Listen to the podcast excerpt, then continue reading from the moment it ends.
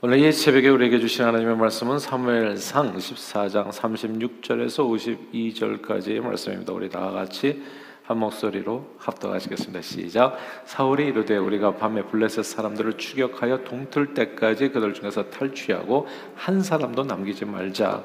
무리가 이르되 왕의 생각에 좋은 대로 하소서 할 때에 제사장이 이르되 이리로 와서 하나님께로 나아가사이다 하매 사울이 하나님께 묻자오되 내가 블레셋 사람들을 추격하리까 주께서 그들을 이스라엘의 손에 넘기시겠나이까 하되 그날에 대답하지 아니하시는지라 사울이 이르되 너희 군대의 지휘관들아 다 이리로 오라. 오늘 이 죄가 누구에게 있나 알아보자.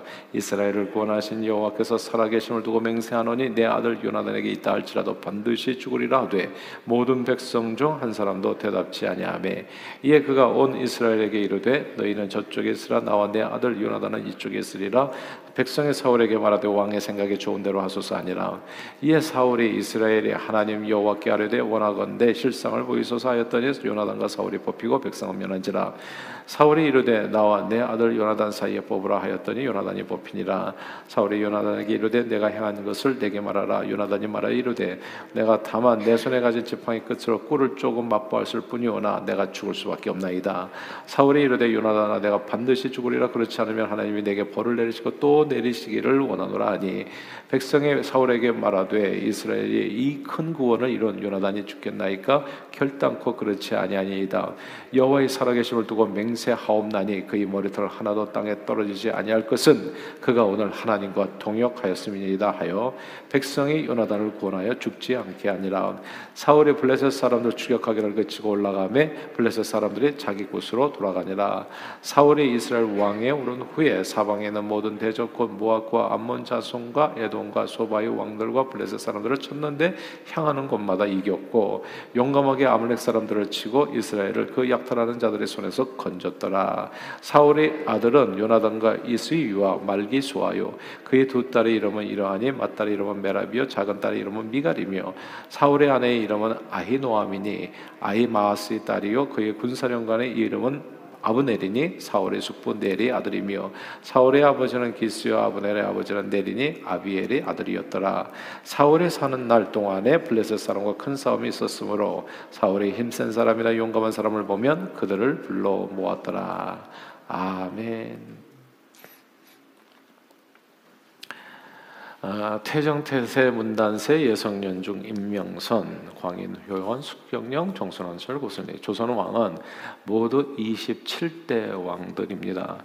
대부분의 왕들은 뭐 정종, 성종, 세종, 문종, 단종 이런 식으로 이름 뒤에 종이라는 이게 글자가 붙게 되어지는데 아, 태조, 선조, 인조, 정, 영조, 전, 정조, 순조 이제 이렇게 일곱 분들의 왕은 뒤에 이제 이렇게 조자라는 단어로 끝나게 되죠. 그리고 광해군과 연산군은 완전히 다른 이름입니다. 아, 조나 종으로 끝나는 조선 왕의 명칭은 사실 왕이 승하한 후에 그러니까 자기가 왕의 명칭을 자기가 스스로 만드는 게 아니라 왕이 일단 그 왕이 돌아가시고 난 다음에 그 다음에 즉위한 왕과 고위 관료들이 모여서 이제 후대에서 정하는 묘 묘호입니다. 아, 연산군 광해군은 폐위된 왕이었기 때문에 이제 묘호를 이제 갖지 못했던 것이죠.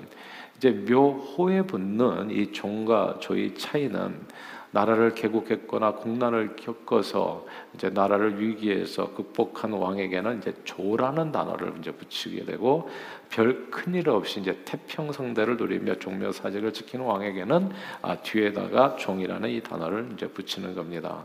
이제 태조 태조는 이제 나라를 개국했기 때문에 이제 개국 공신이잖아요. 그래서 태조가 되는 거예요. 조자가.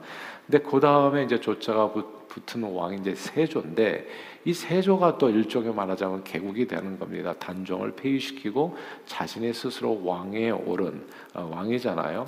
세조가 스스로 자기를 세조라고 한 것은 아니고 세조 다음 왕에 오른 예종이 이제 단종 시대의 국정을 바로잡고 나라를 바로 세웠다는 그런 의미에서 자기 선대 왕을 이제 세조라고 이제 그때서부터 다시 또 나라가 시작되는 그런 의미라는 음, 내용으로 이제 이제 묘를 그렇게 붙인 겁니다.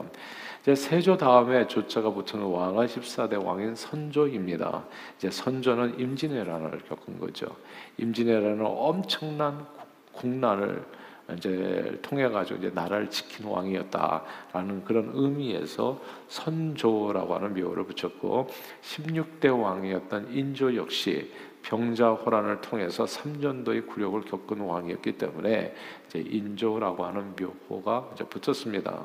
이제 영조와 정조는 조금 다른 경우죠. 무슨 공란이 있었기 때문이 아니라 영조와 정조의 묘호는 원래가 영종이었고 정종이었는데 이제 훗날에 대한제국을 선포하면서 고종 황제가 이제 자기 선조들을 기리는 의미에서 영조에게 영종에게 또 정종에게 이제 4대 자기 성대 4대조까지 다 조로 추대하면서 이제 묘호가 나중에 또 바뀌게 된 경우입니다.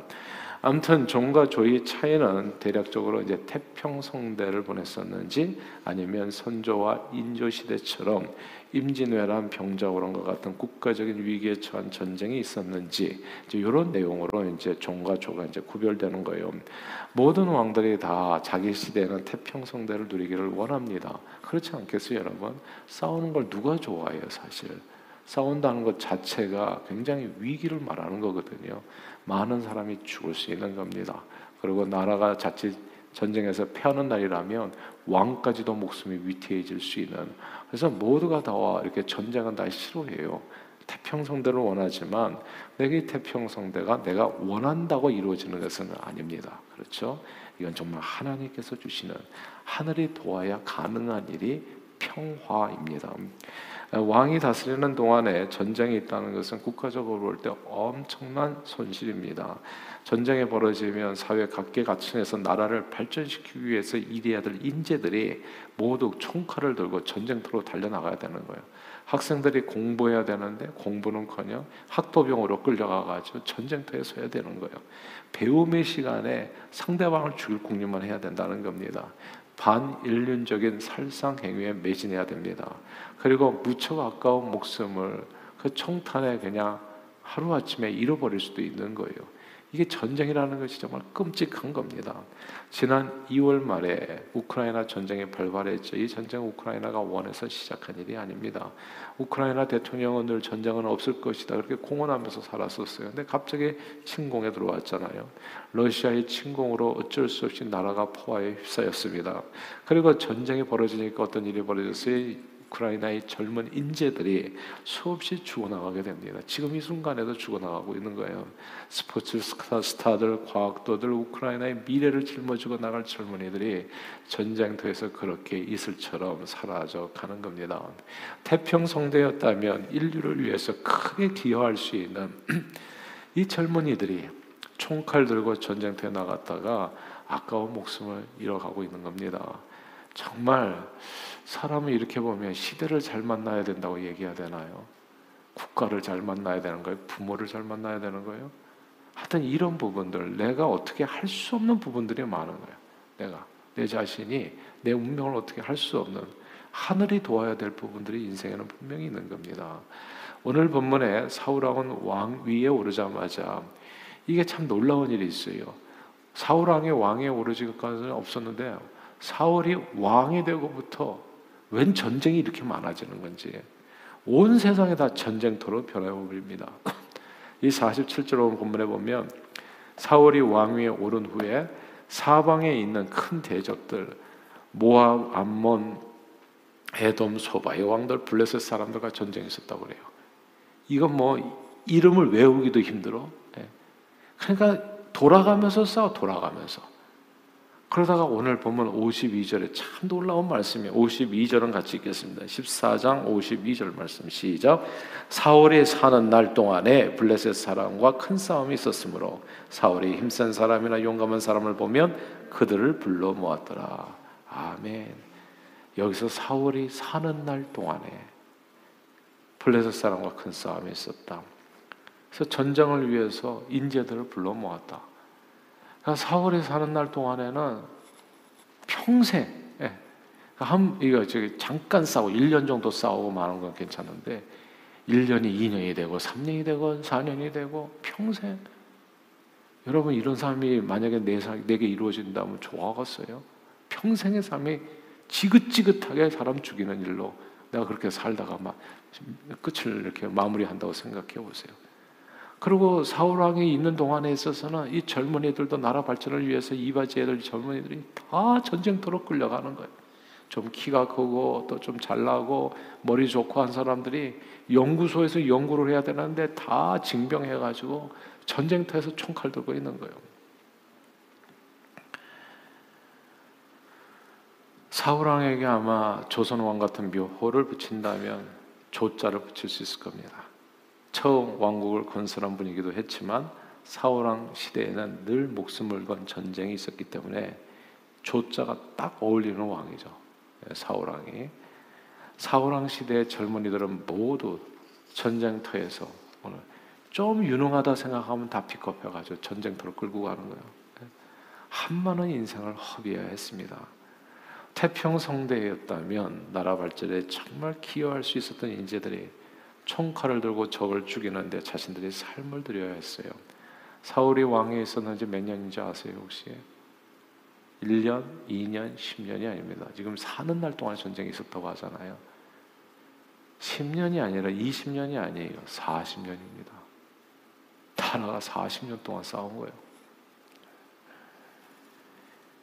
그리고 자기 마지막까지도 전쟁터에서 블레셋과 싸우다가 길보아 산 위에서 죽죠. 사울 혼자만 죽은 게 아니라 오늘 본문에 나오는 이 세 아들이 다 죽습니다. 이게 40년 동안 국가가 전시 상황이었다는 이야기가 되는데 40년 동안 사울은 내내 주변 국가들과 싸웠고 특히 블레셋과는 아주 큰 싸움을 벌여야 했습니다. 4년이 아니라 사울이 사는 동안 사울이 사는 동안 40년 그동안 얼마나 힘들었을까? 우리 뭐 6.25 동란에 뭐 50년에서 53년에 끝났나요? 그 3년 사이에 막 나라가 초토화됐잖아요. 근데 그런 전쟁을 40년 치른다고 생각해 보세요. 어떻게 되나 이게 이게 도대체 어떤 나라 백성이 되는 거예요? 이 나라는 얼마나 국민이 힘들었을까 생각해 봐요. 그런데 이게 패러렐 같이 서로 평면구처럼 아주 비슷하게 나오는 구절이 나와요. 성경에 이 사무엘상에 보면 사울이 사는 날 동안에 늘 큰 전쟁이 있었고 블레셋과의 근데 또 누구는 사는 날 동안에 또 다른 일이 있었어요. 그 말씀이 사무엘상 7장에 나옵니다. 사무엘상 7장 13절 14절 말씀을 우리 화면을 보고 같이 읽겠습니다. 같이 읽어볼까요? 시작. 이에 블레셋 사람들이 굴복하여 다시는 이스라엘 지역 안에 들어오지 못하였으며 여호와의 손이 사무엘 사는 날 동안에 블레셋 사람을 막으심에 블레셋 사람들이 이스라엘에서 빼앗았던 성읍이 에그론부터 가드까지 이스라엘에게 회복되니 이스라엘이 그 사방 지역을 블레셋 사람들의 손에서 도로 찾았고 또 이스라엘과 아모리 사람 사이에 평화가 있었더라. 아멘. 여기서 평화라는 단어를 기억하고요. 평화, 평화가 있었고 자, 13절 다시 돌아가면 13절 다시 돌아가면 여호와의 손이 사무엘이 사는 날 동안에 블레셋 사람을 막았다. 야. 어떤 사람은 사울이 사는 날 동안에 큰 블레셋과 맨날 싸우고 어떤 사람은 사는 날 동안에 평화가 있고 어떤 사람은 사는 날 동안에 묘호가 종으로 붙여지고 태평성대. 어떤 사람은 사는 날 동안에 임진왜란 병자호란 해가지고 조가 붙여져 가지고 백성들이 너무 너무 힘들고 어떤 왕하고는 이런 내용이 되겠어요. 사는 날 동안에 블레셋과 큰 전쟁을 치르다가 어떤 사람은 전쟁터에서 죽고 다른 사람은 사는 날 동안에 태평성대를 누리고 그 차이가 그 차이가 사무엘상 7장 13절 여호와의 손이 막으심에 이 말씀을 꼭 기억하세요, 여러분. 손자병법에 보면 집피지기면 백전백승이라는 말씀 아시죠? 아, 그래서 이 손자병법에 나온 이 집피지기 백전백승 굉장히 유명하잖아요. 모르는 사람이 없잖아요. 근데 손자병법에서 그보다 더 유명한 말이 있어요. 그건 집피지기 백전백승이 아니라 부전이승입니다. 100번 싸워 100번 이기는 것이 최선이 아니라는 거예요. 싸우지 않고 상대를 굴복시키는 부전이승, 싸우지 않고 이승, 승을 취하는 거 이게 최고입니다. 싸움을 벌이면 이기더라도 쌍방간의 피해가 적지 않을 수 있어요. 부부 싸움 하는 경우가 있잖아 이혼 법정에서 이겨요 어떤 사람이 한 사람이 또 자녀들 가운데 유산 싸움을 하잖아요 법정에서 이겨요 누군가 이기겠지. 예. 근데 그렇게 이기면 많은 것을 잃은 다음에 잃게 됩니다. 싸우지 않고 이기는 게 진짜예요. 싸움에서 적을 완전히 섬멸하고 완전히 파괴시키면 전리품을 거둘 게 없어. 싸우는 과정에서 나도 좀 얻어맞잖아요. 그러니까 이번에 우크라이나 전쟁 보면서 우리가 느껴지는 게 있잖아요. 얼마나 많은 우크라이나 사람들이 죽어가고 동시에 얼마나 많은 젊은 또 러시아 군인들이 죽어가냐고요. 이래서 이긴들, 이래서 이긴들 정말 상처뿐인 영광이 되지 않겠어요? 지피지기 100점 100승 100번 싸 100번 이기는 게 하나도 중요한 게 아닐 수 있어요. 가장 최고의 승리는 부전이승입니다. 싸우지 않고 이기는 거. 싸우지 않고 상대를 굴복시키는 것이 최고의 승리. 예, 가장 이상적인 승리입니다. 오늘 본문의 사울왕은 한동안 전쟁에서 오늘 나가는 족족 이겼다는 말이 나왔어요. 백전백승입니다. 계속 승리하다가 마지막 전쟁에서 블레셋에게 피해서 다 죽습니다. 근데 사무엘 선지자가 다스렸을 때는 부전이승이었어요. 싸우지 않고 상대방이 굴복했습니다. 최고의 승리를 얻은 거죠. 태평성대를 연 겁니다. 싸우지 않고 상대를 굴복시키는 방법이 아까 나왔잖아요. 7장 13절에 여호와의 손이 도우니까 싸우지 않고 승리하는 길 나는 그게 예수 믿는 길이라고 확신하는 거예요. 그래서 예수 믿는 게 이게 위대한 거예요, 여러분. 싸우지 않고 승리하는 길 그걸 주니까 그게 하나님의 은혜입니다. 예수 그리스도의 별명이 뭡니까? 예수 그리스도 이름이 뭐냐고 도대체. 그분이 평강의 왕이십니다. 평강, 태평성대를 이루시는 왕이라는 뜻이 우리 삶에. 늘 전쟁같이 살아가는 인생길에서 예수를 만나면 그때 비로소 내 인생의 태평성대가 이루어지는 겁니다. 내 심령과 가정과 이 세상에 태평성대를 이루는 진정한 왕으로 오신 거예요. 예수 믿는 것이 그래서 놀랍습니다. 전쟁 같은 이 세상에서 예수를 왕으로 모시면 그분이 우리의 삶에 놀라운 평화를 이루어 주십니다. 싸우지 않고 이기는 길로 우리 발걸음을 인도해 주십니다. 예수를 믿으면 부부싸움이 사라지게 되고 형제와 이웃 간의 갈등이 없어지게 되고 젊은 인재들이 총칼 들고 싸우다 아까운 생명을 잃지 않게 됩니다. 예수를 우리 왕으로 모시고 살면 그분은 우리의 영원한 평화가 되셔서 우리 삶에 있는 모든 전쟁을 그치게 하시고 내 삶의 모든 영역에서 태평성대를 이루어 주십니다. 예수 우리 왕, 평강의 왕이십니다. 예수님은 말씀으로 내 삶의 역사는 모든 어둠의 권세를 물리치시고 귀선을 쫓아내시고 병마를 치유 쫓겨나서 치유해 주시고 병으로부터 우리를 모든 속박에서 자유케 하시고 복되게 하십니다. 최고의 승리는 부전이승입니다. 싸우지 않고 이기는 것. 우리는 주님은 우리 인생을 늘 싸우지 않고 이기는 길로 인도해 주십니다. 북한과는 저는 제가 볼 때 우리가 예수만 잘 믿으면 싸우지 않고 이깁니다. 한 번도 총 한 번 쏠 필요가 없어요. 그냥 무너질 거예요. 우리가 이 아침에 매일같이 기도하잖아요. 그래서 저는 하루도 빠짐없이 기도해야 되는 이유가 싸우지 않고 이기기 위해서 예수 우리 왕. 미사일 한번 쏘지 아니하고 남한을 향해서 싸우지 않고 이기는 방법은 예수 우리 왕 주님께서 그 팔로 막아 주셔 가지고 굴복시켜 주시면 이 땅에는 평화가 있는 거예요. 완전히 그 땅은 우리 땅이 되어지는 거고. 그러나 기도하지 않고 총칼 들고 나가면 어떻게 되겠어요? 싸워야 되겠죠. 기껏해서 얻는 승리가 백전백승인데 그럼 나도 많이 얻어 터집니다. 그리고 많은 생명을 이룰 수도 있어요. 진정한 승리는 싸우지 않고 이기는 길. 그러므로 오늘도 예수님을 우리 왕으로 모시고 오늘 이 새벽에도 잘 나오셨어요. 저는 딴 거 없어요. 뭐 이게 무슨 크리스마스나 휴일이나 상관없어요. 예수 앞에 나오세요. 저는 오늘 이 하루를 이렇게 시작하는 거, 저는 이게 이 세상 그 무엇보다도 좀 소중하다고 생각해요. 이게 지금 우리는 놀 때가 아니거든요. 쉴 때가 아니고 정신 바짝 차리고 살아야 돼요. 나는 평화롭게 살고 싶어요. 주님 앞에 무릎 꿇으면 평화가 열리고 주님 앞에 무릎 꿇는 시간을 소홀히 생각하면 전쟁을 각오하셔야 돼요. 근데 저는 싸우고 싶지 않아요. 평화로 이기고 싶어요.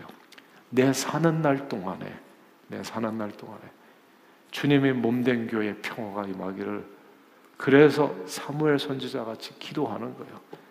기도하기를 쉬지 않았던 선지자가 사무엘 선지자거든요. 하나님 앞에 간구하면 평화가 역사하는 겁니다. 새벽 기도 이 자리가 채워지면 싸움은 사라지는 거예요. 왜냐하면 하나님께서 메꿔주시기 때문에 막아주시기 때문에. 근데 기도하지 않으면 새벽 기도가 듬성듬성 오는 사람도 없고 그냥 산으로 둘러만 다 나가버리면 어떻게 되겠어요? 그러면 전쟁을 각오해야 됩니다. 싸우고 싶지 않아요. 그렇죠? 평강의 왕이 오늘도 역사해 주신 내 삶의 평화를 이루어 주시기를 오늘도 예수 우리 왕으로 모시고 그분께 순종하심으로 그분께 강구하심으로 오직 주님만이 주실 수 있는 놀라운 평화 태평 성대를 여러분 가운데 가정에서 교회에서 그리고 언제 어디서나 온전히 누리시는 저와 여러분들 다 되시기를 주 이름으로 축원합니다. 기도하겠습니다. 하나님 아버지 죄로 인해서 마귀 권세 누려 죽을 수밖에 없는 인생들 늘 그래서 마귀 권세에 눌려서 그냥 전쟁 치르듯이 피 흘리면서 살 수밖에 없는 인생들을 불쌍히 여겨. 이제 피 한 방울 흘리지 아니하고 예수 십자가 공로를 의지하여 부전 이승 싸우지 않고 믿음으로 완전히 승리를 얻게 해주신 하나님의 놀라운 은혜 감사 영광을 돌립니다. 오늘도 예수를 우리 왕으로 모셔 성령님의 인도함을 받아 우리 하는 모든 일 가운데 태평성대를 누리는 저희 모두가 되도록 축복해 주옵소서. 예수 그리스도 이름으로 간절히 기도하옵나이다. 아멘.